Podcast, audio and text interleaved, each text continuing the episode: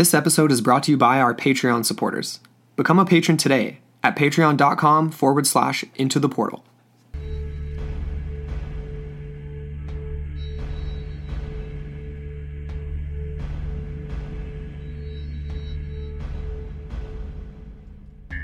For thousands of years, tales have circulated the globe of people within various faiths who have the knowledge and the ability to enact a form of divine creation, to create life from unformed matter.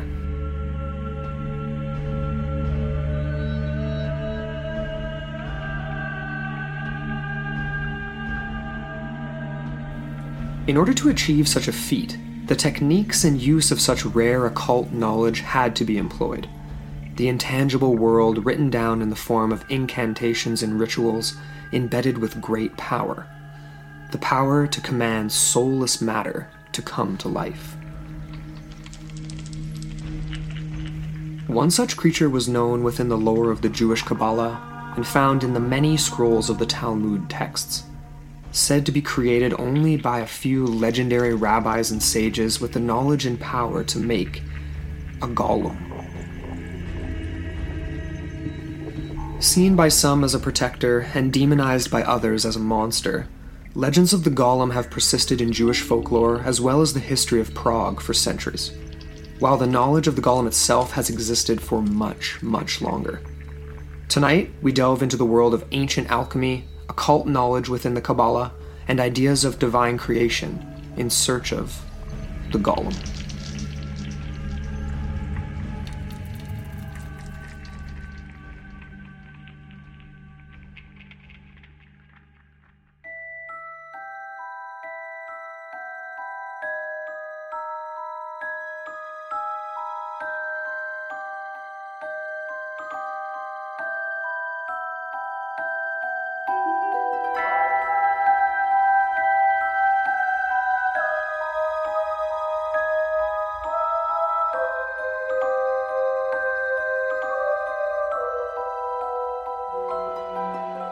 Hello, and welcome back into the portal. I'm Amber A. And I'm Andrew McKay. And welcome back, everyone. Yeah. Woohoo.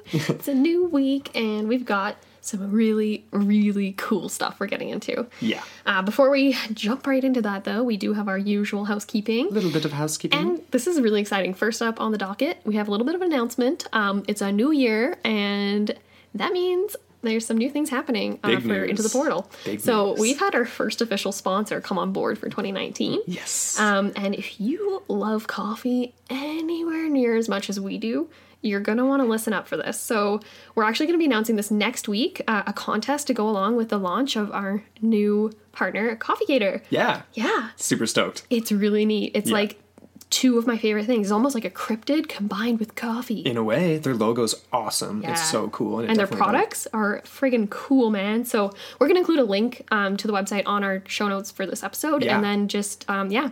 So go, so you guys can go on the website and check it out, but you can wait for the announcement because of course there is a discount promo coming. So Exactly. so take a look at what you might want. But yeah, it's uh, super high quality. I'm I'm pumped. I can't even, I'm pumped. We've been uh, testing out one of their uh, French presses.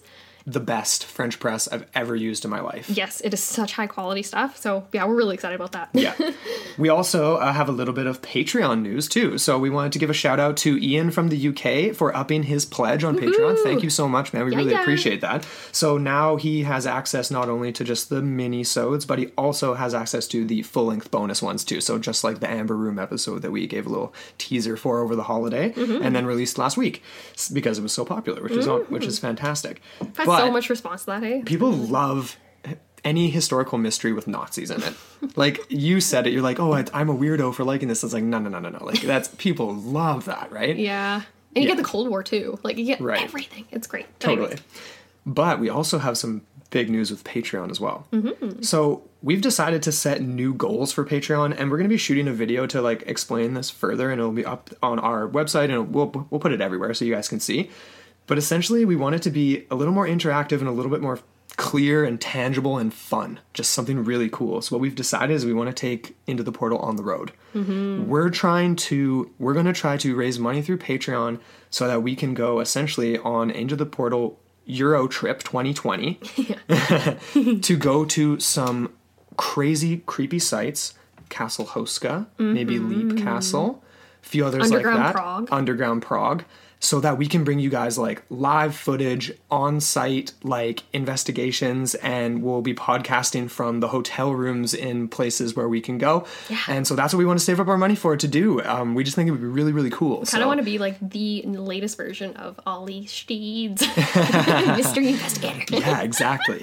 and we're we're we're kind of gonna like pick places where we can stay for free. Like we've got friends in Prague, so we got to go there, and we'll hit up some. There's so much history, right? And Yeah. it's actually ties into today's episode. It kind of does. And the th- fun part about this for me is that when you become a patron and join our Patreon community, you can um, help dictate where we're going to go. Yes. So we'll be like, yeah, sending out, we want to get your feedback on what are, yeah, your most prominent, wh- where would you want to go if you're going to Europe? And Totally. what kind of myths would you want to see covered? So, Yeah. so much fun stuff. I'm really excited about it. Maybe maybe you guys could even convince us. Like if you if there's a place you would never want to go, fundraise and get us there, and we'll have to suck it up and go inside. I don't know where it would be, but I'll, I'll about, do it. What about the what is it? Turkmenistan? They have the pit of fire. It's like the hell pit. right. Let's go there. That'd anyway, sweet. There's gonna be a lot. Very a- cool. A, laundry list going on here. Yeah. So anyway, yeah.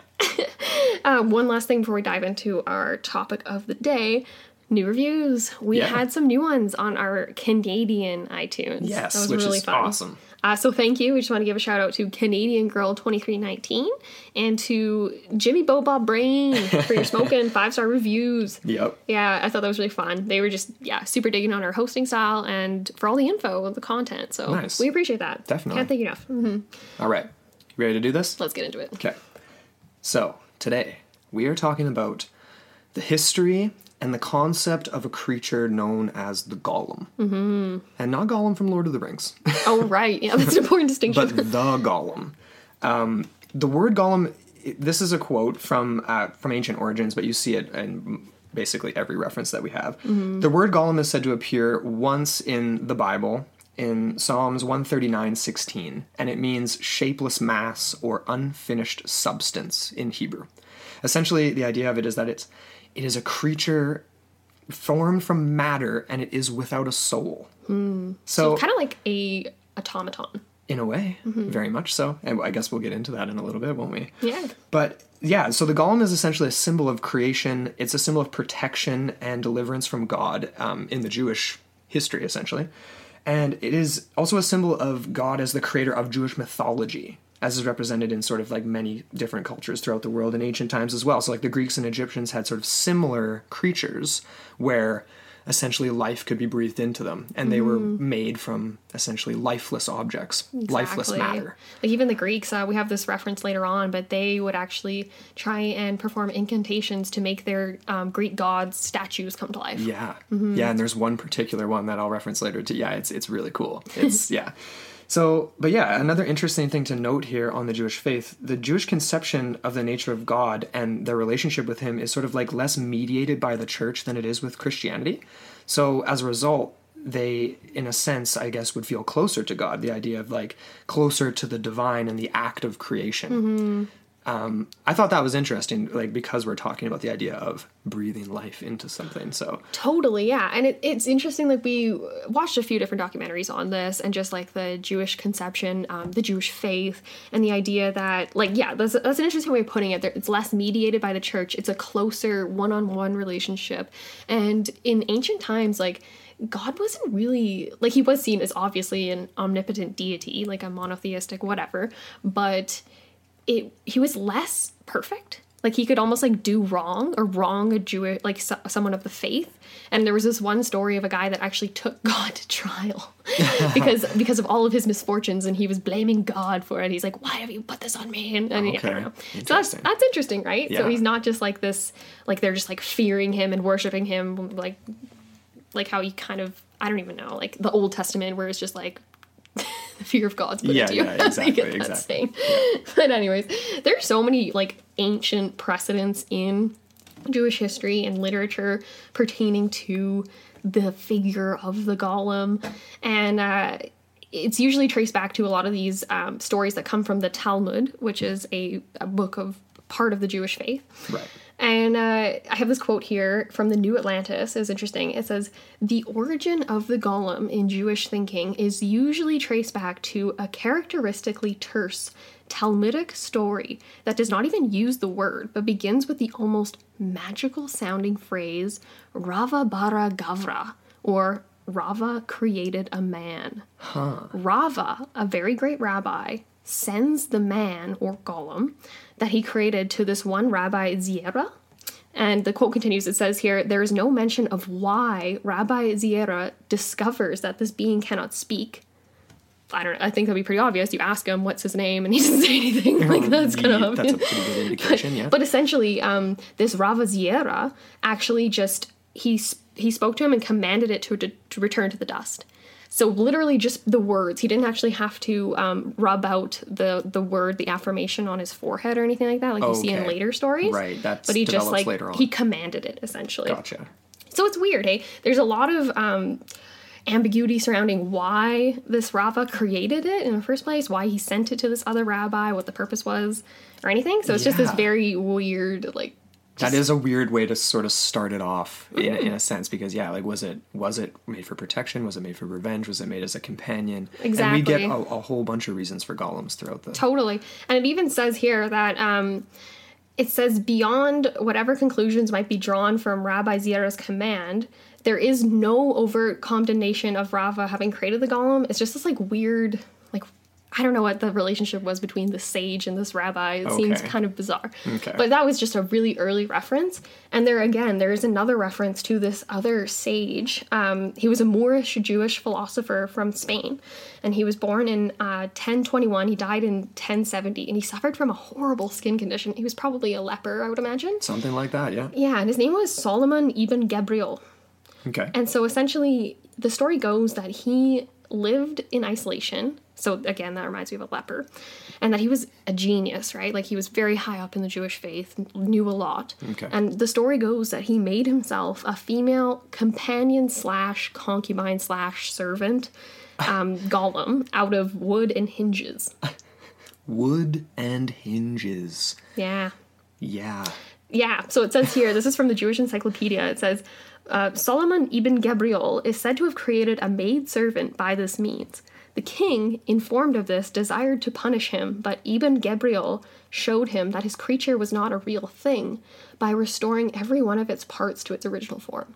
So he basically just dismantled it. Right. Mm-hmm. Interesting. Hmm. Yeah. And I, I mentioned to you before we started recording, we were going through notes. Like, was there something like inside this wood? Like, was it was there like an inner layer of something that was like necessary too, and that was just like framed with wood? Because if you're just making like a wood statue, essentially, like that's that to me is not the same as uh, clay.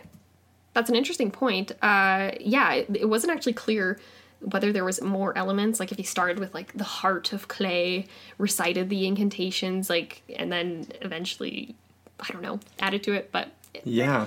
yeah, that's all we got of that one. Right. Could you imagine? And even in the documentary we watched, um, I loved the host of it. I can't remember his name. His name is something Chaim, and he like is, was a very prominent Jewish author. Yeah. And he kind of makes he's a very cheeky guy, and he makes the point. He's like, "Hmm, wooden hinges, not so great for a man, a genius man who has a horrible skin condition." Yeah, you might get a little chafing uh, on that one there. yeah. But no um, cuddling. highly recommend. Like, we'll obviously have that uh, doc in our notes. Definitely go watch it as was its own great. standalone. It's really good. oh, and it's in a whole series too. And there's one on the Ark of the Covenant that we gotta watch Uh, next. Which uh, mm, definitely, but there are even earlier precedents uh, of the golem, and this goes way all the way back to the stories of Adam and Eve, Mm-hmm. and essentially the idea that in the Hebrew translation of the Old Testament, the word golem shows up, and Totally. some people argue that that's the trans. There's a translation issue. Yeah. This is the one that we started off at the top of the episode saying that this was the Psalm 139. Right. Um, yeah, so we don't actually like I guess the Hebrew translation has the word golem as this unformed matter that they refer to. But they still both reference the, the idea of unformed being or unformed matter because God created them from whatever he created them from, right? Exactly. So this idea of Adam speaking to God about his unformed being, his form without matter, without soul, like we mentioned at the beginning. So Mm-hmm. it kind of reads as follows, I guess. I shall thank you for in an awesome, wondrous way I was fashioned. Your works are wondrous, and my soul knows it very well. That's an interesting phrasing, obviously, right? Like as Mm. if the soul is separate and it has its own knowledge, and that's this whole mind body dualism thing too, right? Like we could get into that as, Mm. As well. if Adam himself, his consciousness, is watching God create his body. right. That's cool. because and, and that's just it we don't we don't know much about consciousness so that's an interesting thought my essence was not hidden from you. When i was made in secret i was formed in the lowest parts of the earth. Mm, it's from the bowels, from like yeah, so clay again, From- organic yeah, matter. the depths mm-hmm. of the earth which is another really interesting thing. Your eyes saw my unformed body and on your book they were all written. Days have been formed and one of them is his mm-hmm. So, Yeah. in, so in this passage, Adam is created from dust, and God essentially breathes life into him. It is- Mm-hmm. and it is is this where the first golem appears in the Hebrew Bible. Exactly. it is Adam of Adam. God speaks the word, and in speaking the word, breathes the life into him. That's a very interesting way of thinking of creation. And when you think of like Genesis, right? God spoke, and then there was light, right? Like Right. he said, "Let there be light," and there was. Let there be humans. Let there be animals. Let there be trees. Let there be all this stuff. Like I can't remember. I don't know the exact quote. And so the interesting part about that that we're going to try to get into but without getting too crazy like Foucault or whatever is this idea of power being embedded into language itself and in the symbology used to represent that language so like the Hebrew lettering the Exactly. 22 letters that we'll talk the about The idea that language itself is an act of creation. right yeah. That's really cool. So even just furthering that sort of idea of Adam as the original golem, because he exactly that was formed from the earth. He wasn't formed through um, uh, procreation. It was a divine act, right? So very, very much in line with this sort of the metaphor of the golem. Uh, this was again from the Jewish Encyclopedia. They say here the imagination of ancient Israelites frequently turned to the birth of the first man, who was formed of dust and not born of woman. A principal passage reads as follows How was Adam created? In the first hour, his dust was collected. In the second, his form was created. In the third, he became a shapeless mass. In the fourth, his members were joined. And in the fifth, his apertures opened.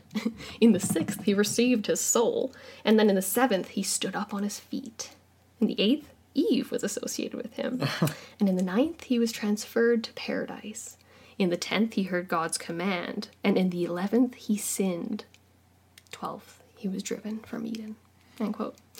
So that's kind of cool, hey? So you got the whole story there. Right. And we got reference, very obscure reference, and they didn't really explain it in that documentary. The idea that um, the uh, the plucking of the apple wasn't the original sin. There was something else involved in that, and we'd have to dig a little bit further. with yeah that they, one, but- they view it differently yeah Mm-hmm. that, that that wasn't the original sin there was something else so that's cool, hey? Adam as the original golem. yeah So the fact that, uh, and we get this like sort of um, metaphor repeated all the time, where it's like, oh, like even as like um as a warning, right? The idea that populations today are simply golems of their leaders, We're these shapeless, um, unthinking masses that kind of just do the will of our leader, yeah or, it works as a perfect or a master or whatever. Yeah, you yeah. can apply it to so many different things on so many different levels. Well, the, the the host of the documentary makes that because it's an older documentary. It's from what late '90s or something like that. it so, seems yeah. Mm-hmm. like he, he has this ominous.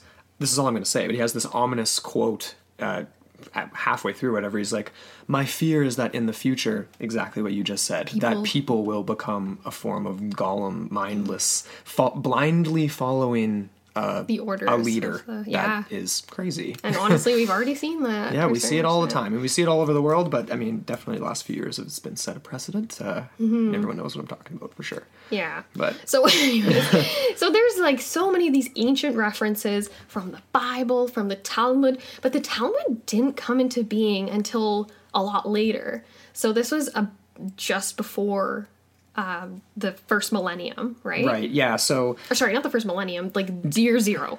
yeah, ju- just after. So like yeah, just after. So yeah, like 67 AD. Mm-hmm. Um, how was this pronounced again? Maccabee. And that was from the documentary, right? Yeah. That's The Maccabee. Jews. Mm-hmm. Yeah, okay. And yeah, so obviously there was a bunch of different like Jewish uprisings against the Romans. Um, just different air, different times of severe persecution where they kind of went underground and they're just kind of trying to survive. Pretty like- much. But they didn't have a lot of the foundational things that we know today, like what we're going to get into just now. So Yeah. yeah, no, they didn't, and and that kind of reached a peak in yeah, like we said, sixty seven. So this is when a prophecy of a chosen one sort of prompted the the Jews to rise up in what ended up being a failed rebellion, and this was the first Jewish Roman war, which kind of ended in the destruction of the Second Temple. This is just from Wikipedia, Mm-hmm. and the fall of Jerusalem. So that was brutal. Like literally every single Jewish person they found when they invaded Jerusalem was just rounded up and murdered. pretty much there was some taken as slaves, obviously, and most were just executed, and it was a very unsuccessful defense. Yeah. But that was the same rebellion where it was like any Jew or any mother that was found with a circumcised baby was essentially hanged and then her baby was hung around her neck. it's just hor- just horrific. Like it's, hard to even imagine, like even picture, right? Oh, Like, it's babies, pretty, man. Pretty crazy. Yeah, it's horrible. Um, yeah, but but this particular rebellion and all of this, all of this suffering and craziness, is what resulted in the creation of the the Kabbalah. The Kabbalah. Sorry, I had a little. excuse me. In the Kabbalah, and as kind of the the motor engine of the Jewish faith at the time because it had so much like embedded power in it. It was more than just a mm-hmm. text. Yeah, the Kabbalah is like it's almost like a frame of mind. It's an organization, right? And it's all it's a set of teachings. Right. Mm-hmm. And they also were particularly focusing on the Talmud, which is a series of mm-hmm. books and it's essentially ritualistic formulas and alphabets mm-hmm. using the 22 Hebrew letters. And these establish the order of Judaism and also the formula for the creation of, obviously, the Golem. Exactly. Yeah. So allegedly, all one needs is the Torah, the book of writings, and the knowledge of the ordering of the words, essentially. So you need to know the incantations, which you'd have mm-hmm. to get from studying the Talmud and up in, Exactly. in depth, right? Like All the people it. who know allegedly how to create a golem, it's like you got to be you you you study this all day every day for your entire life Oh essentially yeah. right By the time you're an old man, you might understand. maybe And it's interesting too when you go back to even before all of this was actually formally created. I'm not sure if this is included in the Talmud. It must actually, but um, there was this idea that um, originally the there was this one rabbi that really wanted to create a golem in the image of God, right? Because he was re- referencing the whole Adam as the original golem. So he was Okay. like, "How can we?" And then God essentially had a conversation with him and said, um, "You are not me. You are not my equal. Therefore, you alone will never know the secret. Take two of you, two rabbis, and put your heads together." And then you will know. And essentially, after much, um, you know, like ram, like uh, studying and meditation and all this kind of stuff, Yeah. they came to this sort of formula that's included in the Talmud. interesting Isn't that kind of cool? That is yeah. really interesting wow mm-hmm. crazy very cool Yeah. So the Talmud essentially is the genesis of, or sorry, the the basis of all of this. And yeah, it's Talmud, Talmud. I don't know, Talmud. Talmud, I've, Talmud. It's, whenever I've heard it in docs and stuff, it's Talmud. Mhm. but essentially, yeah, it is this set of teachings and commentaries on the Torah that form the basis of Jewish law. Essentially, like all the practices, all the whatever. Um, and it says here, this is a quote, comprised of the Mishnah and the Gemara, it contains the opinions of thousands of rabbis from Jew or different periods of the Jewish history. Wow. So there's a lot of um, input I know on this. So if you're like a highly revered rabbi or a sage, as they sometimes call them, you'll be adding to these. So they're constantly growing. Interesting. Yeah. So it's like if you have exactly that, if you have a commentary on what you were studying, then Yeah. you basically write You your own books. Like, There's this one guy, I can't remember if it was Rabbi Loew or another rabbi, but he wrote 22 books on the topic. On his on his research. Just yeah, on on the Jewish faith in general Wow. and this kind of yeah, all Crazy. this Talk academia behind it all. Mhm. Yeah. All right. Pretty cool though. It is. So the Talmud is very interesting. So we get a lot of different stories. There was one that was quite, I thought, fascinating, and it's very different from the other conceptions of the golem we're going to get into. So essentially, there's this story of two rabbis who. This is a very paraphrased version of the story, but they essentially found themselves starving in the middle of the desert, and so they decided to um, evoke the the words of God and basically created an artificial calf out of mud and clay. And they then consumed it as a meal. So, yeah, so it says here this is a quote. The creation of a living mammal in a laboratory was accomplished by two rabbis as early as the third century, although their choice of an animal was a calf rather than a sheep. This article in particular was talking about, it was comparing the dolly, the, the cloned sheep, to um, golems. We get a lot of this, or artificial life golems, that Yeah. sort of Crossover artifice there. So these two rabbis, uh, by the name of Rav Harini and Rav Hoshaya, uh, sorry, but um, apparently they created this sheep golem type thing. Weird. Yeah, there, there was another sort of version I came across that said that they weren't really starving in the desert. so that might have been an embellishment from a different article. Okay. But um, it said here that they convened every Friday. So it was like a ritual that they would perform every Friday. And essentially, they would occupy themselves with these laws of creation. And they had fashioned one third grown calf, which they then ate um, for their Sabbath meal.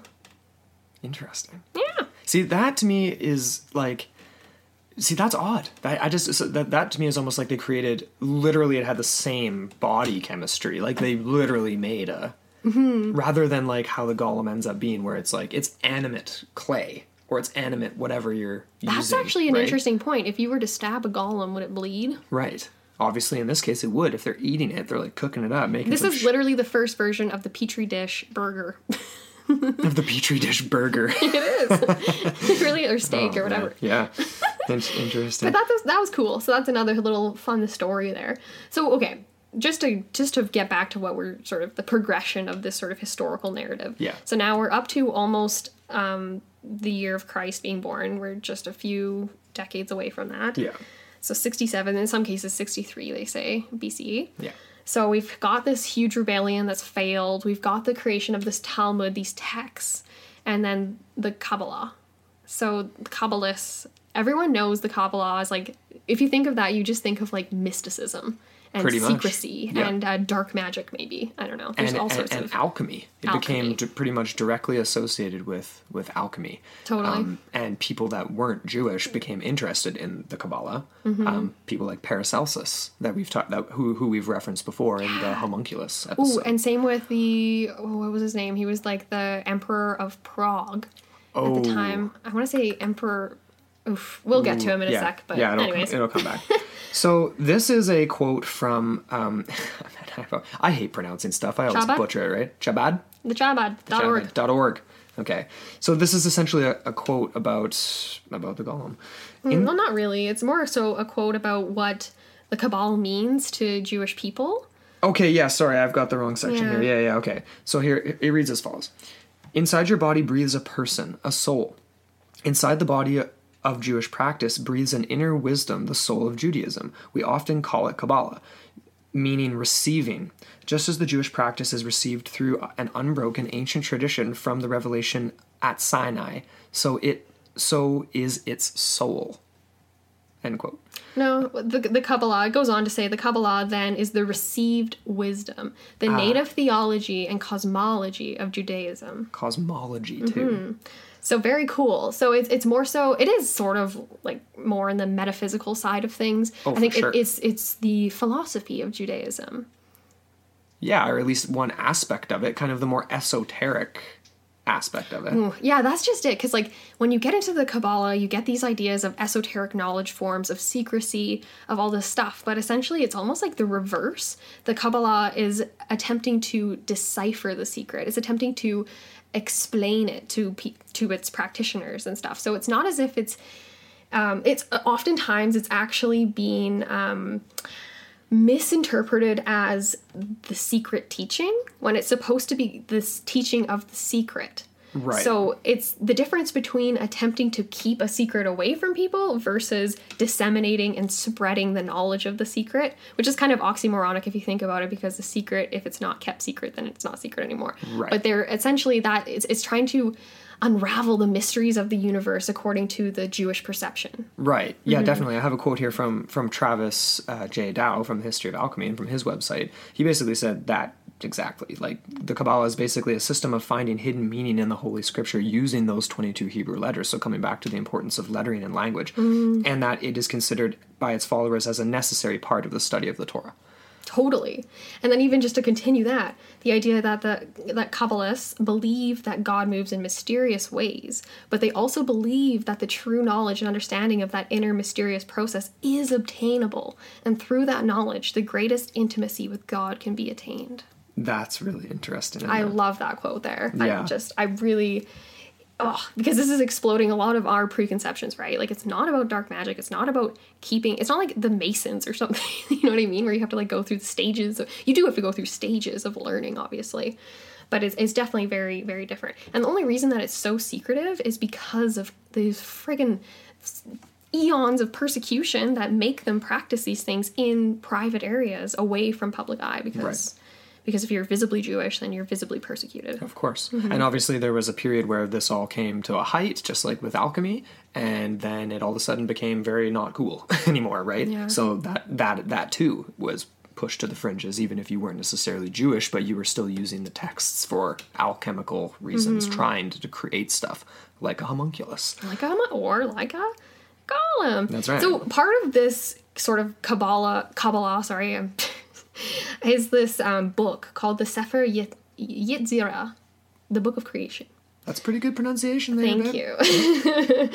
and uh, within this book is essentially ritualistic passages and incantations that can bring um, the soul into the body of a clay being Okay. by means of transmutation of language. So it's the power of the speaker combined with the power of the words to create life out of nothing. What I like to call ex nihilo.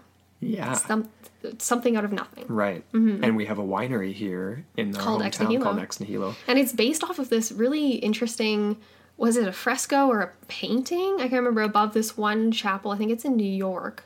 It's some cathedral. Yeah. And basically it's this fresco of uh exactly that. Like um it's a very It's a weird scene. It is of. weird. Just even just yeah, if you're very Google curious, it. just Google it. Yeah, ex Yeah. Mm-hmm. nihilo for sure. But you know what? This kind of reminds me of. Um, I don't know if this is going to sound off base, but this reminds me of Hereditary and the book that that Mm. grimoire that was kind of surfaced in the You're going dark now. like I don't know what. It just They're not remi- I know, but it just reminds me of that. Yeah. because it is essentially a grimoire. In a way, it's it's it's showing you the, the incantations, spells. the words to use, the, and it and it's so detailed, right? Like I think we get into it in a minute, but like it's not just about the passages and the incantations. Like you literally have to be standing in the right direction. You have to be Yes. You have to be moving the right way. You have to be and it's all a very slow process like we i didn't write this down in our notes but essentially in the documentary they describe what the Sefer Yetzirah um, says and you start with a teaspoon you have to be familiar with the spoon is kind of how they phrase it which is weird. And then you have to take a level um, level like spoon of dust and then you have to recite the words and then as you recite the words you pour water onto the dust and it, it mixes together. You have to literally do that like a piece by thousand spoon times by spoon to make your golem. Yeah and be standing in the right direction because if you're not the entire time. yeah, we'll get to that story in a minute here. But another interesting word just on the idea of the power of words and creating life out of nothing. Um, this is totally freaking random. I'm sorry. I'm not saying that this has anything to do with Jewish faith or creating a golem, but the word abracadabra that we associate with magic, right? Yes, and yeah. and that's what you say when you create something like say the bunny coming out of the hat when it shouldn't be. Right. Um, it actually derives from this other word, an Aramaic word, um, abracadabra, which is We've- very Harry Potter, right? Like, that reminds me. But it basically sa- translates as "I create as I speak." Which is that's cool. Mm-hmm. which is very true, right? Like in a way, in a metaphorical sense, the question we're dealing with is can it can it cross over into a more literal sense? When you Right. say things, things happen. You like when when we communicate with each other, and I say these things right now, you look back at me and know what I'm saying. That's something has just happened there. You know what I mean? Mm-hmm. Yeah. I don't know. It's weird. It's very cool. I love it.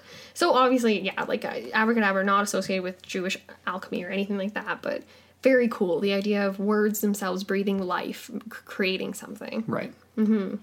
So obviously, this isn't exclusive to the Jewish faith. The idea of conjuring a life form out of nothing, uh, very common, like we've said, in alchemical practices. You get Paracelsus with the first test tube baby in the 16th century. Um, all sorts of stuff. You get people outside of the Jewish faith wanting to know the secrets. So you get oh his his name was um Prince Rudolph of the uh, Holy. Roman That, Emperor. that's right. Okay. Yeah. Yeah. I remember and that now. Anyways, he comes into play a little bit here, but um, let's get into how to make a goal. Sure. Okay. So in that book that you just referenced, in the Zeph- Sefer Yetzirah, Mm-hmm. as best I can do, the, the book of creation and formation, there are instructions pertaining to the creation of golems specifically, and there's sort of several rabbinic commentaries on the book as well that have provided different explanations as to how exactly these directions, these instructions and directions should be carried out. That's interesting there, the idea that several rabbinic commentaries on the book. So that's where we're getting again the idea that people are adding to the canon of literature Yeah. And Yeah. adding their own interpretations. Right. Mm-hmm. Finding a slightly better way to do things, possibly even with your incantations or something, or, or finding an, a, a, yeah, a a better ancient way of doing things. so, um, yeah, the rituals for the golem creation almost always involves um, manipulations and permutations of the Hebrew alphabet. So it's got these these yeah so it's like i don't even know like how do you how could we better explain that like break that down like It's kind of hard to get wrap your brain around if you're not really of the Jewish faith. Like the way that I kind of take that. So there's the four letter name of God. So I almost take that as like you break down those letters and then you you rearrange them in certain in, in certain orders and stuff and like i don't know what that looks like when you're actually doing it but this is where i'm interested in the literal shape of the lettering and like where i'm where i feel like there's power embedded in the actual object like You lettering as an object. You're very much aligned with this one specific artist that actually created a sculpture of a laying golem and he literally created the sculpture out of these four letters from the Hebrew Hebrew alphabet which is Right. which means God. Like thousands of them. Thousands of them. So you can google it. Google statue of golem and Yeah. you'll see it and it's it's really cool looking and that to me is like kind of the best visual representation it's a that. metaphor of the idea that i'm putting forward for sure totally Yeah. Um, where where am I here?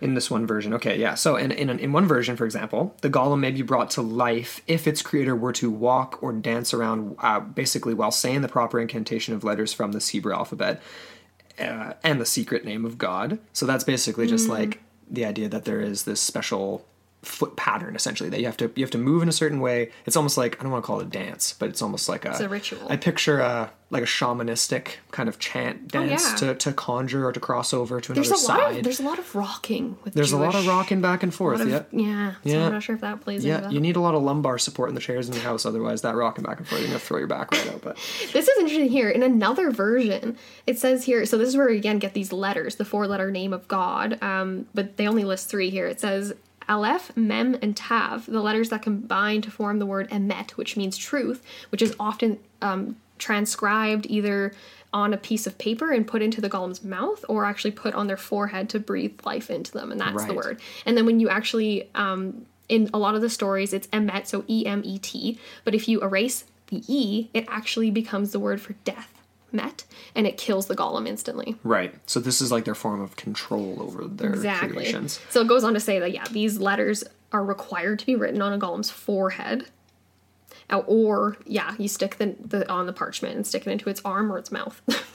Into its arm. Yeah that's weird. Yeah that, that one's that one like I- in its pit that one didn't come up very much in the research i never saw an actual story that Yeah. pertained to that one but No. no But again, the power of speech and words. So God created with words, and we talked about that a few minutes ago with Adam and stuff like that.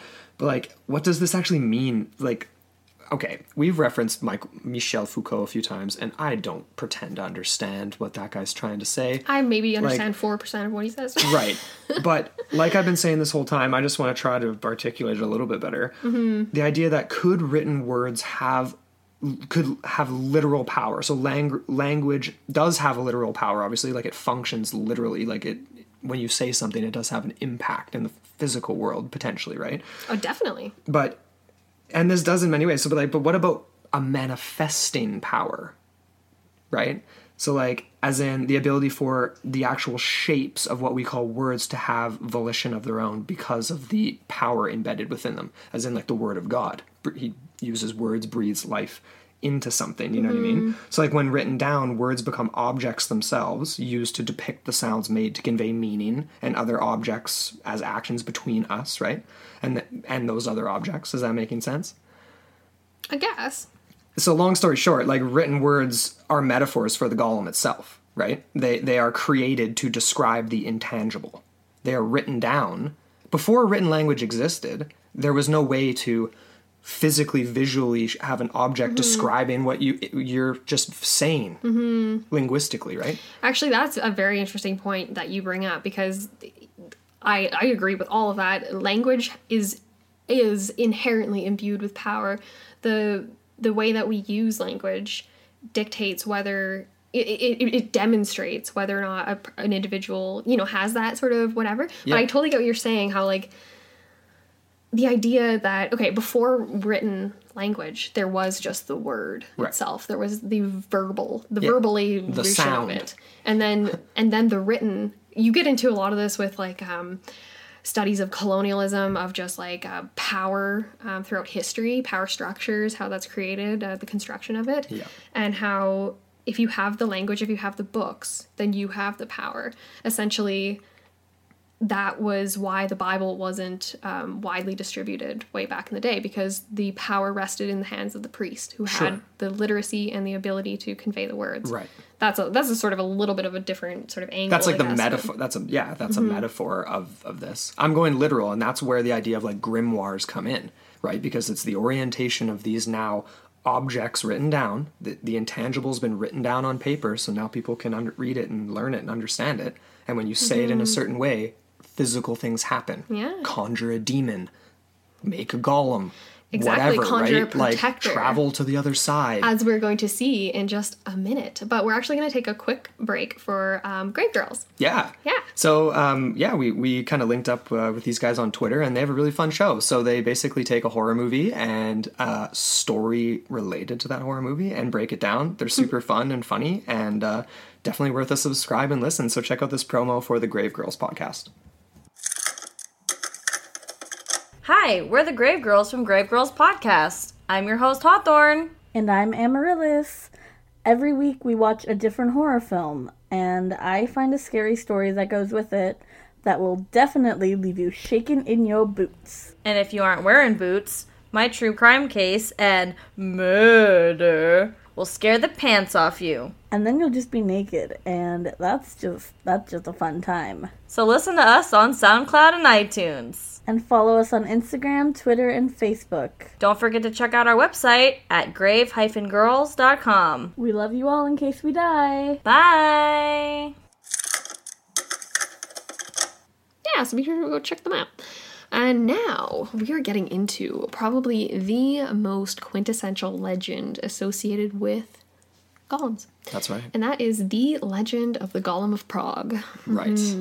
So this came about in the 16th century, and essentially it is this telling of this epic story of this guy referred to as the Maharal or Rabbi Loew. That's Uh, right. I actually came across what was that other like alternative way to say his name? Was like Le. Yeah. No, officer of the Le. Officer of the. Oh, I thought that was so funny. Anyways, okay, so the Maharal. I like calling him the Maharal, so I'm just going to do that.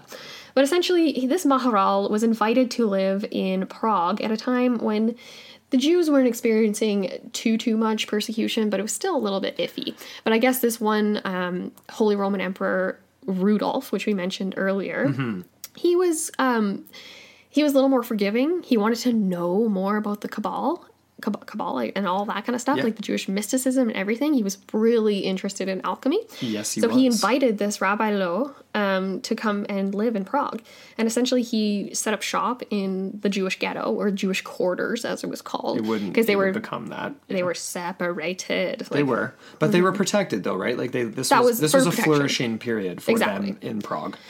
Until Yeah. until the times when um, this kind of a dick his name was thaddeus he was apparently a jewish hating priest Hmm. and he started to stir up these sort of pogroms and uh, started to things started to get a little bit bad for the people uh, the jewish people Well, there Prague. started to, started to spread rumors, right? It started to yeah. and a lot of that had to do with the idea that the Jews were using the blood of Christian babies in their secret practices and rituals, which is just, it's been repeated so many times throughout history and it's just complete BS and it's just annoying.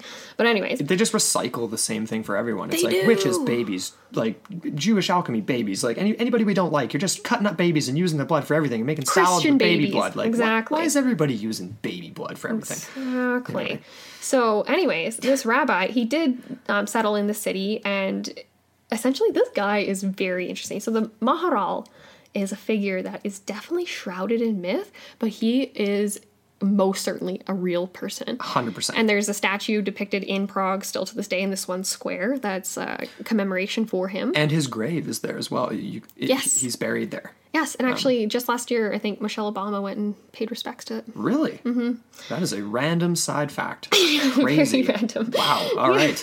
That's two Obama references we've made recently. I know, right? The Annihilation and, and Now anyway. this. uh, so essentially, yeah, these pogroms um, created some rough times for the Jews of Prague, and it started to get really intensified Yeah. as all these acts. It was, it was, yeah, basically a lot of, um, yeah, just as- violence. It got to the point where it was mobs through the there streets. was mobs. yeah, you couldn't go out at night. Um, I think there was like some burnings of churches, that type, of synagogues, that Yeah. type of thing.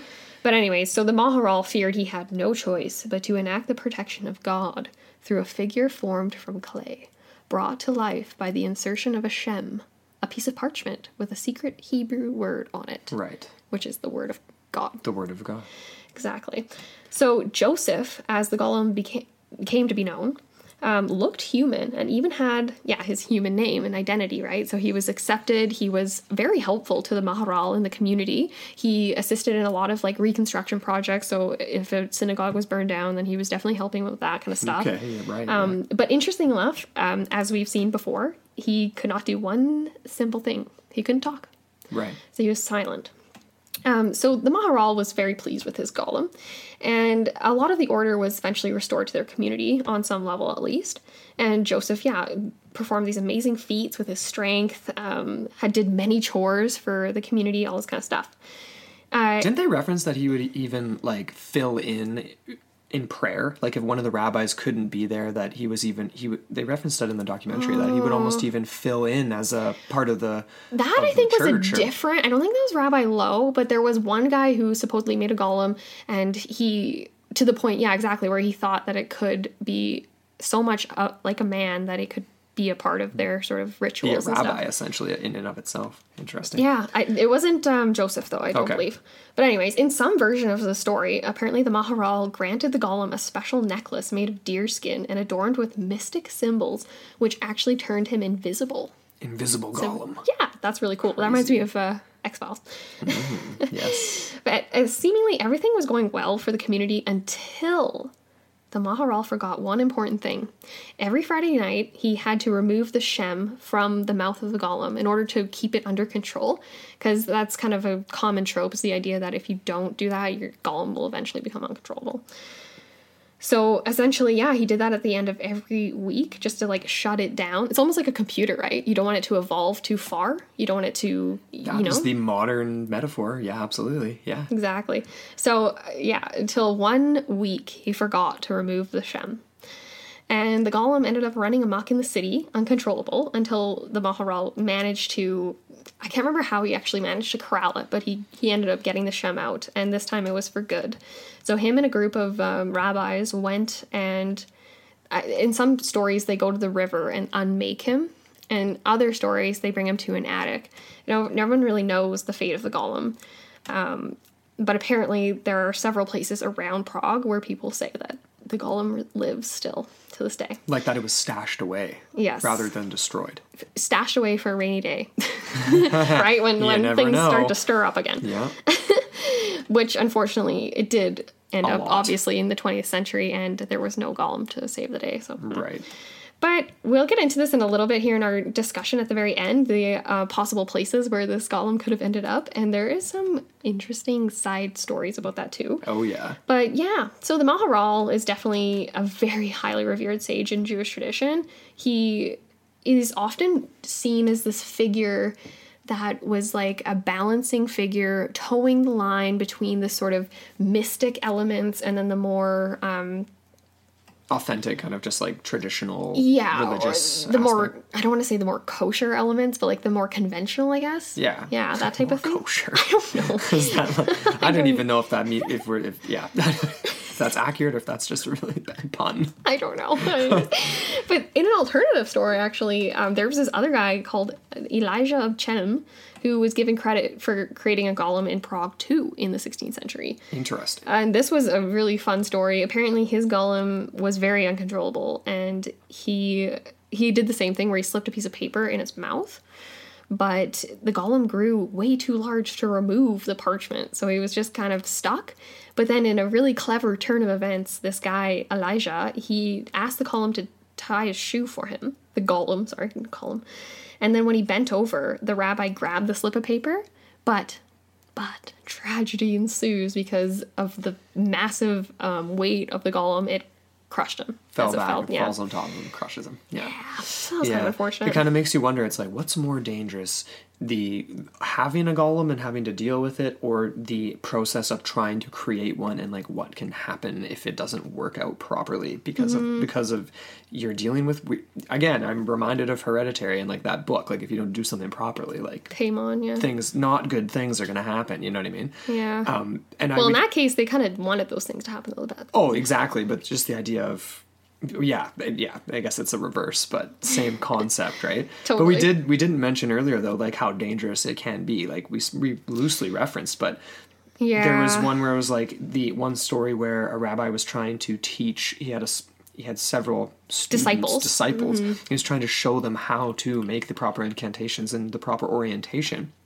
and they were facing the wrong direction and when they when they got close to the end of their initial incantations they sunk into the earth Essentially, it's like up- quicksand. yeah, They, they they opened up something else they were conjuring something different and they essentially sunk in up to their shoulders i think it It was goes up to their waist, yeah. okay up to their waist and they were stuck in the earth Yeah. like screaming being like imagine how caught off guard you'd be if you believe that to be true How sudden would that have been, too, you know? Like, this process is very slow, seemingly, so...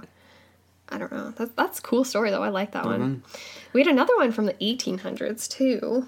Yeah, this is was sort little of this was the allegedly the last like recognized golem that's attributed to a guy by the name of R. David Jaffe. Is that? I hope that's close. Jaffe, yeah, I don't know. a He was rabbi, a rabbi. In, a Russian rabbi. Um, in the, was he a government official? Is that what this? No, he just lived in this sort of um, government area of Grod- Grodno. Grodno, Russia, Grodno. around eighteen hundred. Okay. I think it's just a province. I. Gotcha. But his golem, unlike that of Rabbi Loew, was not like supposed to rest on the Sabbath. Mm-hmm. So that's a little bit different, right? So it appears that it was sort of created only for the purpose of replacing the Sabbath. Like, The, they call it a Sabbath goy. It's the guy that heats the ovens. so he was just a worker. Like Yeah. he was created as a, not as a concubine this time around. so like all orders to make fires were given to this golem on, on Fridays, and then he, you know, he would execute it promptly, but yeah, Mechanically. mechanically the next day. What is? Hmm. I don't even But know. Like we're you didn't read the end here because one slight error in an order actually caused the golem to. It, it caused a confusion with the golem, and he actually ended up destroying the whole town. so that's another. So that's where we get this other element, right? This moral sort of element. It's almost like an Aesop fable, like a cautionary tale, Right. Where you get this idea, like if you're creating something, you better watch out. It's almost like the humanist narrative where you're um, going beyond your reach, and then obviously, what's what is the like? You get Prometheus with this. You get the modern Prometheus, Frankenstein. yeah. So that's a very a tale that is imbued with a lot of those sort of moralities and stuff, and the idea that maybe perhaps creation should be left up to the Almighty Creator, Right. Whoever that is. Yeah. Is it lightning? Is it God? I don't know. I mean, yeah, there's a lot to unpack with that too, though, because of the even the idea of like, I mean, I keep going back to language, but the intention of what you're trying to create, and like, for example, in in the original Frankenstein is a little different than some of the modern versions, like that the movie with um, oh De Niro. Right. as as Frankenstein is kind of a more a little more modern conception where like the character who plays um the guy from Harry Potter the whatever and he's like Lockhart. Lockhart yeah, Gilderoy Lockhart um his whole thing is like it's like yeah it's very humanistic right it's the betterment He of wants- humanity I want to like grow a new heart and this that and the other thing it's not for defensive reasons or alchemical reasons it's it's Mm-hmm. a, yeah it's a different Well, yeah, that's in, that's an interesting point you bring up. The idea that uh, like scientific aims trying to explode those sort of limitations, right, of the human body versus like um, exploding maybe or or getting past the barriers of spiritualism and the spiritual limits. Right. Actually, you know, on that note, this is kind of a you know, we always get this sort of dichotomy, this opposition between science and religion. And I was on this one website called The New Atlantis, and um, they actually get into a little bit about this the um, the idea of like science, technology, and religion actually being a lot more um, agreeable and like working together. Right. And maybe I'll just read a little bit out from here. But it says um, essentially, conventional wisdom holds that religion and science stand in opposition, with religion oppressing science in the past and science undermining religion in modern times. Today, scientists and believers are wary of attempts either to reduce science to religion or science or religion to science. But there is good reason to distrust those who seek to prove religious truths that there is, sorry, good reason to trust distrust those who seek to prove religious truths scientifically or to read religious scriptures as a science textbook. right But the relationship is not simply antagonistic. Religious institutions have, in many cases, supported scientific inquiry. The rise of science depended in part on metaphysical beliefs with religious roots, and arguably on certain religious virtues. Religious belief, in turn, has been enriched by scientific insights into the natural world, and technological inno- innovation has been essential to the spread of religious ideas. So it's all very it actually does help one another. And you know like obviously a lot of our scientific questions stem from the unknown trying to uncover the unknown and what did religion seek to do the same thing a little bit So, Totally. a lot of the same functions but- Absolutely. No, that is an interesting. I'm glad you. I'm glad you found that because mm-hmm. that's a good. Yeah, that definitely contextualizes this a little bit better. Yeah. I think so fun I, I love this whole concept and idea it's really interesting for sure. I'm. I'm definitely. I, it makes me want to try to. Well, maybe not make a golem or a homunculus or a Frankenstein, but Maybe make I a even know, cyborg? like, um, I'm like, like a mini cyborg just like a teeny one like a homunculus i guess well, we should write a book. we should Make a little well speaking of that non-gross homunculus. Speaking of like books and literature and all that kind of stuff too, like we both read in university Marge Piercy's He, She, and It. And that is a really awesome intersection between cyborgs, um, future dystopian realities, uh, technology, and then the roots of, yeah, like the golem and Jewish alchemical practices. Yep. In the book itself, you get two narratives. You get one from 16th century Prague, which goes through in great detail the story of Rabbi Loew and Joseph. And then you also get the futuristic dystopian um, reality that's in the book, where essentially you have the creation of a cyborg. And I don't know, I don't think his name's Joseph. Is his name Joseph? No, I can't remember what the name of the cyborg was. It's the same idea, right? Is he a man? Is he a machine? Is he in between? Like you get Does a lot have of a soul? Does Yeah. it? Right? Yeah, does- exactly. Can it? Can it yeah, and it gets into a lot of that, right? Because as the cyborg um, grows or matures, it, it evolves. It seems that a golem is able to do the same thing, which is why they have to take the shem out of its mouth. They have to they have to stop that process, and then maybe just like regenerates as a newborn on the next Sunday or, or whatever it is, the next Monday when they put the shem back in its mouth. That's an interesting thing. Yeah, like is there memory? Is there? Yeah, Yeah.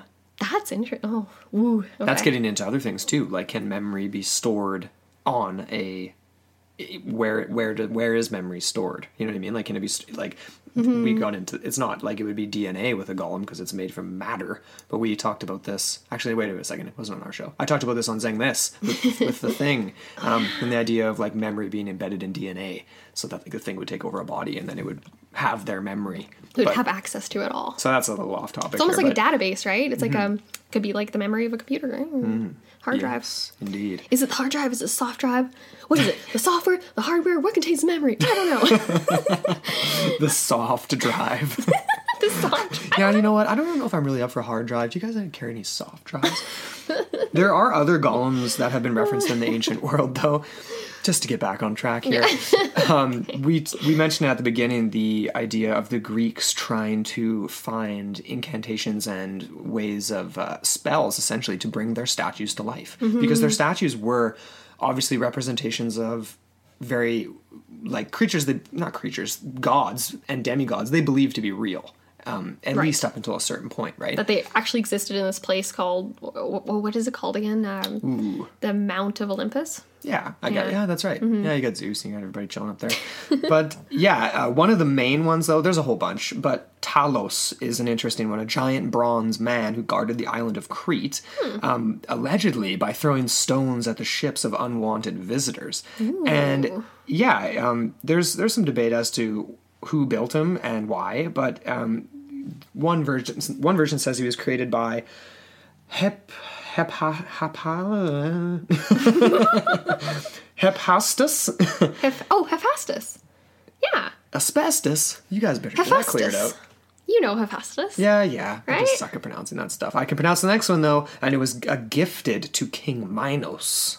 And everyone knows King Minos, right? Yeah, With definitely. the Minotaur is where that comes from. Yeah. So anyway, that's kind of interesting. A little bit less concrete in terms of like a, te- a specific text that they used or anything like that. But I just thought it Mm-hmm. was interesting. And then there's also dark myths uh, related to the afterlife and the underworld, obviously in Egypt, that we've talked about a lot. And there are some sort of stories about, you know, breathing life into inanimate things in ancient, all kinds of ancient cultures, which I just thought was kind of interesting. But the golem is unique comparatively to all of them. It, it's Okay. with the with the shiv the shem in the mouth with Yeah. the with the concept of language being so important, the Hebrew lettering in that. Yeah. That doesn't come into play as much with like the Greek statues and things like No. that. So it's more it's more metaphysical, but it's more but it, the metaphysical is directly linked to their their sacred texts. That's interesting. That even mentioned that you just said about the how we throw stones at ships. That just reminds me of trolls. trolls. If you haven't had a chance yet, go listen to our that I think that was our best film Friday yet. That was so much fun on Troll Hunter. You know, I, sorry. Just before we get into any more of this, I I feel bad. We forgot to like I we have there's a name for the collection of commentaries that rabbis kind of add to, like the canon of literature that I was referring to earlier. Yeah. That's actually called the Zohar. Right. Just just so people know, like I've I've come across that reference before, but yeah, just so we have an official name there. I feel bad. and was I, I, you know what I always did wonder like back in the day like when we because we've watched some documentaries on various things related to like this kind of stuff and you'd see like a scene of like um, you know some Jewish rabbis are praying or getting ready to pray and like people are bringing out like literally like there's like rows of people carrying out big huge scrolls of like documents you know what I mean like Yeah. and there's so much of it like it's more than just like one or two books you know what I mean It's a lot. it's like yeah it's it's, It's, kind it of is a lot. insane That is so neat, though. They, yeah. Okay, I'm I'm really I'm racking my brain at this moment because I didn't actually write it in the notes here. But there was another reference. That was like a medieval reference to I believe it was a Christian figure, not a Jewish figure. But again, the idea that it was a statue that would come to life right and come to the aid of the the, the medieval people. I can't remember where it was, what even country it was in. Mm-hmm. Ah, okay, okay. But that was that just popped in my head. Well, right you now. said to me the other day too. The idea of gargoyles is very similar in Oh, yeah. a sense, um, with the stone, right? Like the I, I think that was on our film Friday. oh, did, did okay, yeah, yeah, Yeah. yeah. the idea that I would love trolls to be actually like gargoyles, so Right. that they during the day they actually appear as just stone formations um, that are quite uh, abstract, right? Because a lot of them looked like wood. It looked like a tree. It didn't look like a monster. And then um, once darkness falls, they come to life, Right. And that's why we don't see them. Yeah. But anyways, that's a total side note here. I had another reference to this is a Christian reference, so outside of the Jewish faith again. But essentially, uh, this guy, everyone knows who Thomas of Aquinas was. He was a Catholic saint. And apparently, he actually fashioned himself what was termed a female android around the year of, tw- a hun- or sorry, a thousand AD. AD. All right. And I don't know how he created it. I don't know what it was made of or whatever, but apparently his android kept him warm, That's but so annoyed him with her incessant chattering that he just ended up getting rid of her. you had enough. That's Yeah. interesting. Well, that obviously It was like Siri in- or something, or Siri. just shut it off. oh man, there there obviously is like the the Christian version of the Kabbalah right? Too because Right. of the um, because of what was taken like from the Old Testament Mm-hmm. and and Hebrew texts and things like that. So there there definitely are mysticism and, and alchemy and things like that linked to to to Christianity too, and and and Islam and lots of different faiths. Oh, definitely. yeah. But uh, anyway, just to just to yeah. All right, let's get into some discussion. Even though we, we we've been discussing this whole time, I love how we just like put that as like a it's like a header in our. Discussion. Uh, what else have we been doing? Anyways, that Normally, was it's a little more detailed than that. That was definitely me. But anyways, um, let's get back into the mystery of the Prague Golem. I love this because it endures this day. yeah. Where the heck is this thing? Dang. I don't know, man. And the cool thing about it too is the fact that like Prague is one of the most unique cities in Europe. It's been it's gone through it's changed hands so many times. It's been invaded a million times and this that and the other thing. There's a there's a city underneath a city like Seattle except way bigger Mm-hmm. and crazier with torture chambers and tunnels and secret passageways and So ancient history. things that maybe haven't even been found yet. Exactly. Maybe the golem is one of these things. Because, yeah, there are some people that believe that it lies under a modern telecommunications tower that resides over top of the old Jewish cemetery where people think it was buried at the end. Um, there are others that believe it was stored in a synagogue attic in Prague. Um, this is the oldest uh, synagogue still in use in Prague. It's called the New Old Synagogue in the Jewish town, and it was built between 1200 or 1270 to 1280 approximately. Okay. Still in use. It survived all of that. It wasn't burned down during the Nazi invasion. It wasn't, you know, like all of these moments where it could have been destroyed. It still stands. Maybe it's protected. Right? But- yeah. Right? I- I- Exactly. I, don't know. Like that is pretty special that it's still standing. Totally. There okay, there's this one this is from prague.tips.org or whatever. It's just like a a tourist site. Yeah. But essentially it says here, um, a possible hiding place is in the attic of this new old synagogue. Um, but apparently it's impossible to gain access to the attic. One of the very few who went in there was Chief Rabbi, the Chief Rabbi of Prague. Um, his name was Landau, and he entered the attic in the seven, or sorry, the 18th century. When he returned, he was pale and shivering with terror and immediately declared the attic a forbidden territory. He didn't tell anyone what he saw, but in the 1980s, the attic was closely examined and no remains of the golem were found. and then there's this guy, his name's a Rabbi Sidon, and he is essentially the keeper of the synagogue to this day. And he doesn't he doesn't let anyone he gets so many requests every year to go visit this attic and he just refuses everyone outright. Yeah, and in the doc Very watched- nicely. It's not like he's rude about it. No, not at all. It's just it's a it's it's a safety thing in, Mm-hmm. in their eyes, I guess. Like, but I don't even know. Like, we never officially confirmed if that 1980s attic examination is legit or not. No, we couldn't find any other sources. Right, that, yeah. because there the documentary we watched, the guy interviewing someone there was like, no one's been up there. It was no one's Rabbi allowed Sidon. up there. Completely forbidden. Don't even ask. it was Sidon that said that. Yeah, so Mm-hmm. and it doesn't seem like yeah. So if that happened in the 80s and that was shot in the He'd 90s, probably- right? he'd You'd probably think he know. would have yeah. So I don't know. Maybe they're just saying that to get people to go visit. But you know. Uh, this was interesting though from him. This is or sorry, this is from the New York Times. It says during World War II, it was rumored that Nazi soldiers broke into the synagogue and Rabbi Loew's golem was ripped apart limb by limb. Ripped then- them apart limb by limb by limb. Oh, oh, sorry, I, I read that wrong. Rabbi Loew's golem ripped them apart limb by limb. So they were destroyed by the golem. Yeah. And then it says here, uh, this is a quote from Rabbi Sidon. He says, We say that the golem is in the attic up there, but I have never gone there. I say that if the golem was put there 400 years ago, then today he is dirt and dust and can't do anything to disturb anyone. But he was originally dirt and dust, so who's to say that if you speak the words or put the shem back in his mouth that he wouldn't come back alive? So, Who's to say? yeah. That's that. That is a really cool story, though, right? Because then, yeah, that's it's left to be. Ooh, it's such a forbidden fruit, right? Like, oh, you just want to open that door and go in there. And again, I'm reminded of, not that it's the same at all, but I'm reminded of the horror of Berkeley Square or something, where like you go Mm-hmm. Oh, totally. into the room and you're petrified by what Yeah. you see. Yeah, he turned pale and he was like shivering. He was so terrified. Yeah. There are others that believe that the golem was driven out um, of the synagogue during reconstruction efforts, which happened in the 20th century. Um, there was this other fun little note here.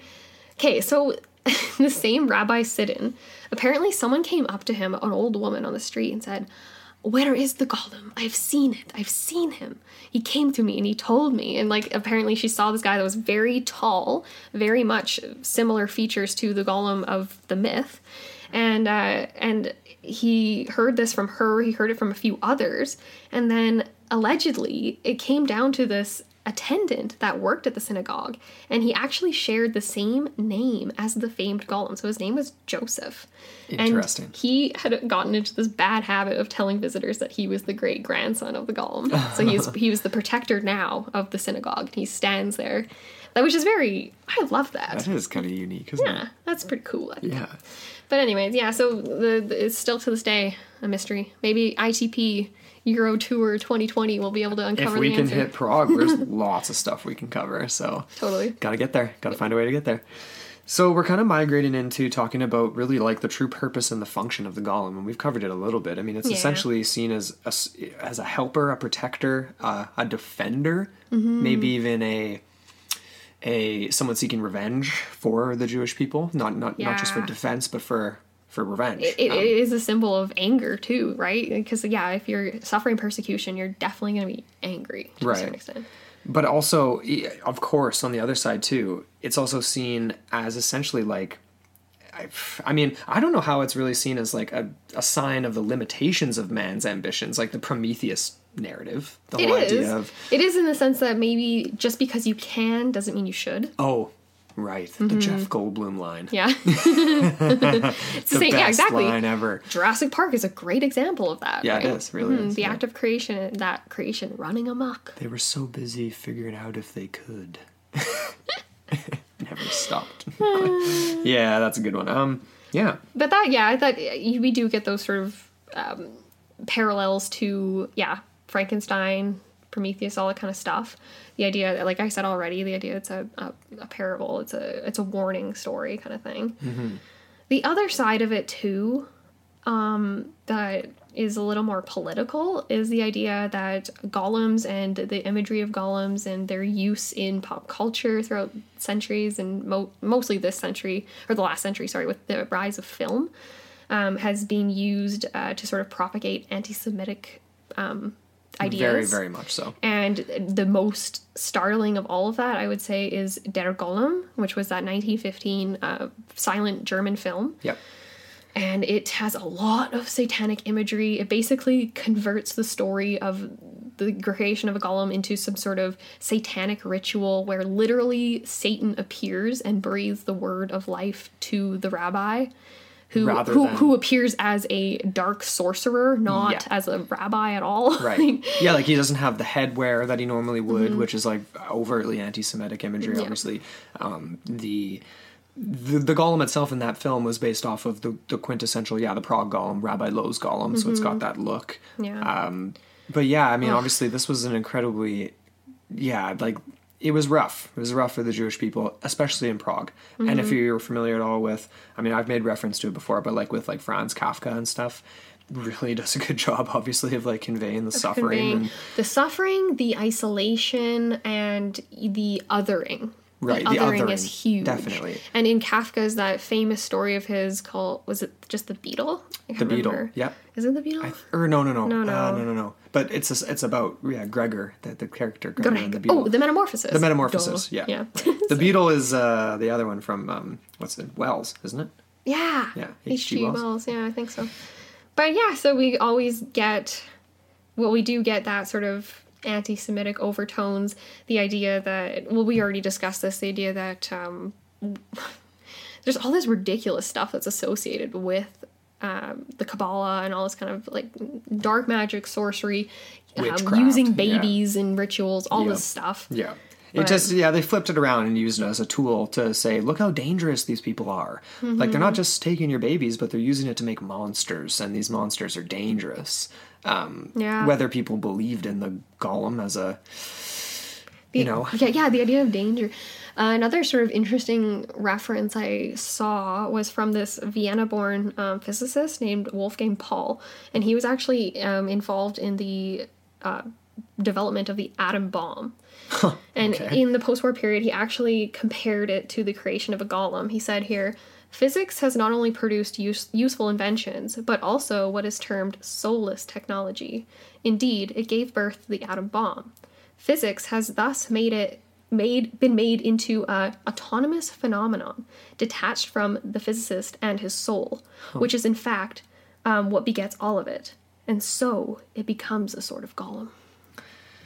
yeah, I mean, I thought that was really telling. That is I was is like, inter- that is really interesting, isn't it? isn't it? Yeah. I mean, yeah, and I mean, the, even just the, the phrase there, like termed soulless technology, the idea of a soul and the idea of a soulless matter, and mhm. Breathing a soul into it. right? yeah, Yeah. and the idea of what is a soul and what makes makes that up. Mm-hmm. and like- how is it so detached from the physical, right? Right. The the body itself. That's and- why language is so interesting. It's like Mm-hmm. I- if I was to draw a picture, it would be like you know, like the physical line. Like imagine if every time you say a sentence, there's like a line coming out of your mouth to the thing, that the person you're saying it to, right? You know what I mean? Like there's Mm-hmm. an attachment. There's all these things like concepts and ideas and phrases. and things that are being created almost in this um, this huge web like apparatus that is our collective consciousness. Exactly. And that is actually hugely significant as a reason why the golem can't speak. Right. The golem is a created thing; it can't create it on its own. right. unless it evolved past that. If if say the golem was left with the shem in his mouth for long enough, Or if maybe the instructions on the Shem were to learn, yeah, do on your own. yeah. What if those are the instructions? almost like Frankenstein, right? Go into the world and Right. and learn who you are, yeah, exactly. formulate your identity. That's, Because if the yeah. power is in the words, then it, it doesn't just have to be make me a sandwich or be my concubine, right? or make me a fire, yeah. burn down this village. Burn down. You'd think maybe you'd just start lighting your own fires if it was that risky. you just got that's his only job and he burns down the whole town. Like just just light your own fires, guys. It's not that hard. I mean, maybe it was back in the day. We've got barbecue lighters now. yeah, exactly. We're, we're, we got it covered. oh man, I think we're kind of getting down to the end of it. eh? Yeah, no, I think so. I mean, There was one other reference though, and you brought this up at the beginning of the week. You're like, The Simpsons. Yeah. Yeah, The Simpsons, there was that one episode with Bart and the Golem, and it's the classic Yeah. uh, Shem in the mouth. And It was in the- a Treehouse of Horror episode. That's right. Which is kind of interesting too, right? That is almost in and of itself lumping the Golem in with the category of Monsters. Mm-hmm. monsters, which is in there with the Frankenstein. and- monstrous other. yeah. Yeah. Right. And it is kind of in the category of the uncanny, like um, not Oh, quite yeah. as much as Frankenstein because of the actual physical human flesh. The grotesque nature. yeah, yeah, like it is made up out of us. it's a little cleaner, a little more sanitary. Yeah. Um, But then, in, but then we you you referenced you mentioned X Files, but we didn't get into it. But like that was a great episode where it was essentially like a garbage golem. It was almost like an invisible entity in that one. and it could it basically manifested and then disappeared into a pile of garbage when Right. it needed to disappear. That was cool. Uh, just on the note of the Simpsons though, because like okay, so just the basic plot breakdown because I thought this was quite interesting. And there's a side note that is just a. It's an insider for our show and our listeners. Okay. but anyways, okay, so essentially Bart finds this golem, the golem of Prague, essentially, which is weird, backstage at a performance of Krusty the Clown. He steals the golem and then uses him, obviously, to carry out his mischief making commands. Bart's sister, Lisa, thinks the golem um, doesn't like doing the bidding of other, other others. Sorry, can't talk. So her and Marge create a female golem out of Play-Doh. So this is where we're getting a Frankenstein narrative inserted in there because all Frankenstein wanted was a mate, a, a partner, someone to to have that human bond with, or some sort of bond with, not human, but.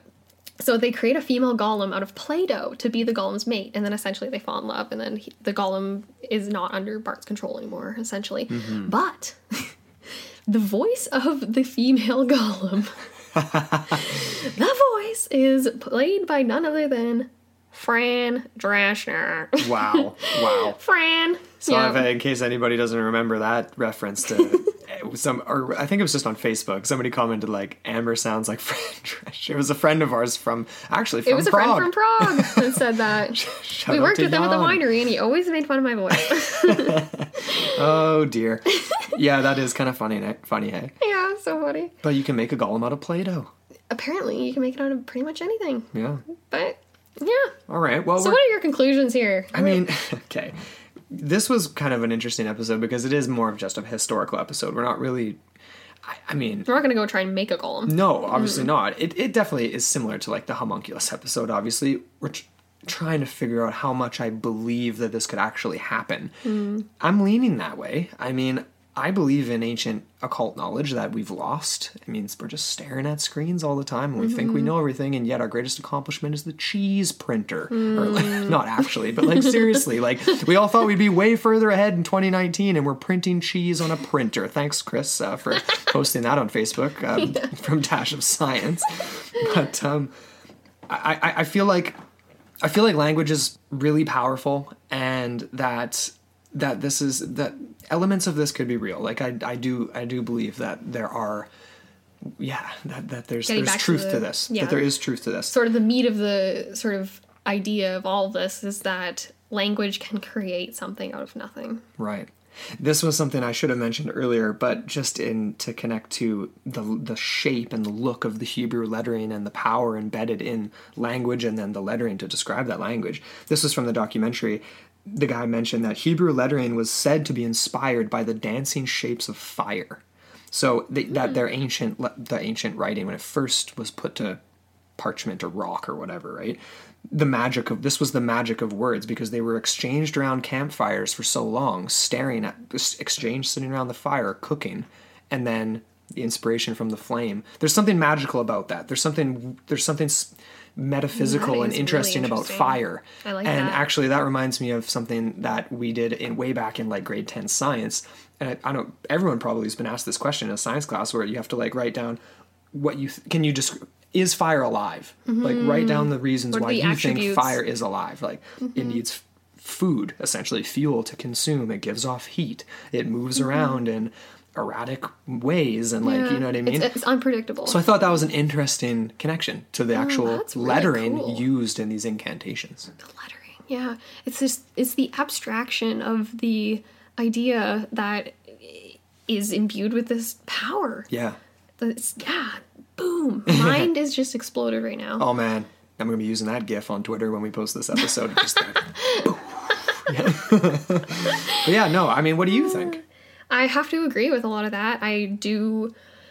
When I came into this episode, I a lot of what I saw made me think again, going back to that fresco or that uh, painting ex nihilo, the idea of creating something out of nothing, the idea that the original act of creation was achieved through the simple recitation of words, the spoken word, Yeah. and how that in itself is yeah, it's the foundation of what of everything, right? What we perceive around us and the the way that we are able to transcribe and explain what we're seeing around it. So anyways, yeah. Well, not I- even just that, but like literally. and then and then beyond that, the idea that those can yeah, exactly create create. Yeah, like Yeah. like the.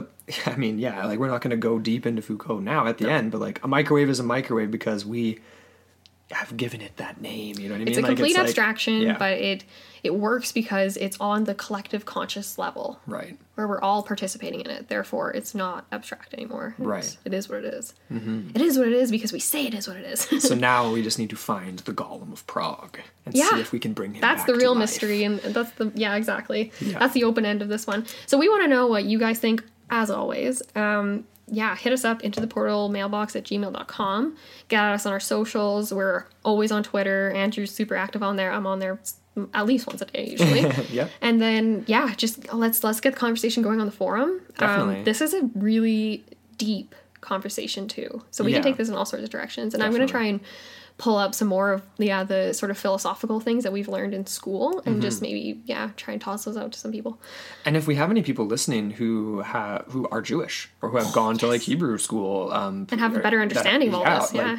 would really love to hear that perspective, obviously, or like um, how how maybe the legend of the Golem or stories were presented to, to you when you were young or th- anything like that. Right, it'd be really interesting to hear. Totally. So yeah, we hope you guys really enjoyed this one, and We did. um, I really enjoyed this one. I don't think we know what we're doing next week for Film Friday just yet.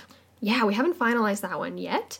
Um, but we'll let you know as soon as we do to all y'all out there. Mm-hmm. Uh, we'd like to give, all, as as always, special thank you to our producer, Charlene Ramler. Yes, thank and you to so much, all of our Patreon supporters. Yeah. You guys are awesome. Yeah.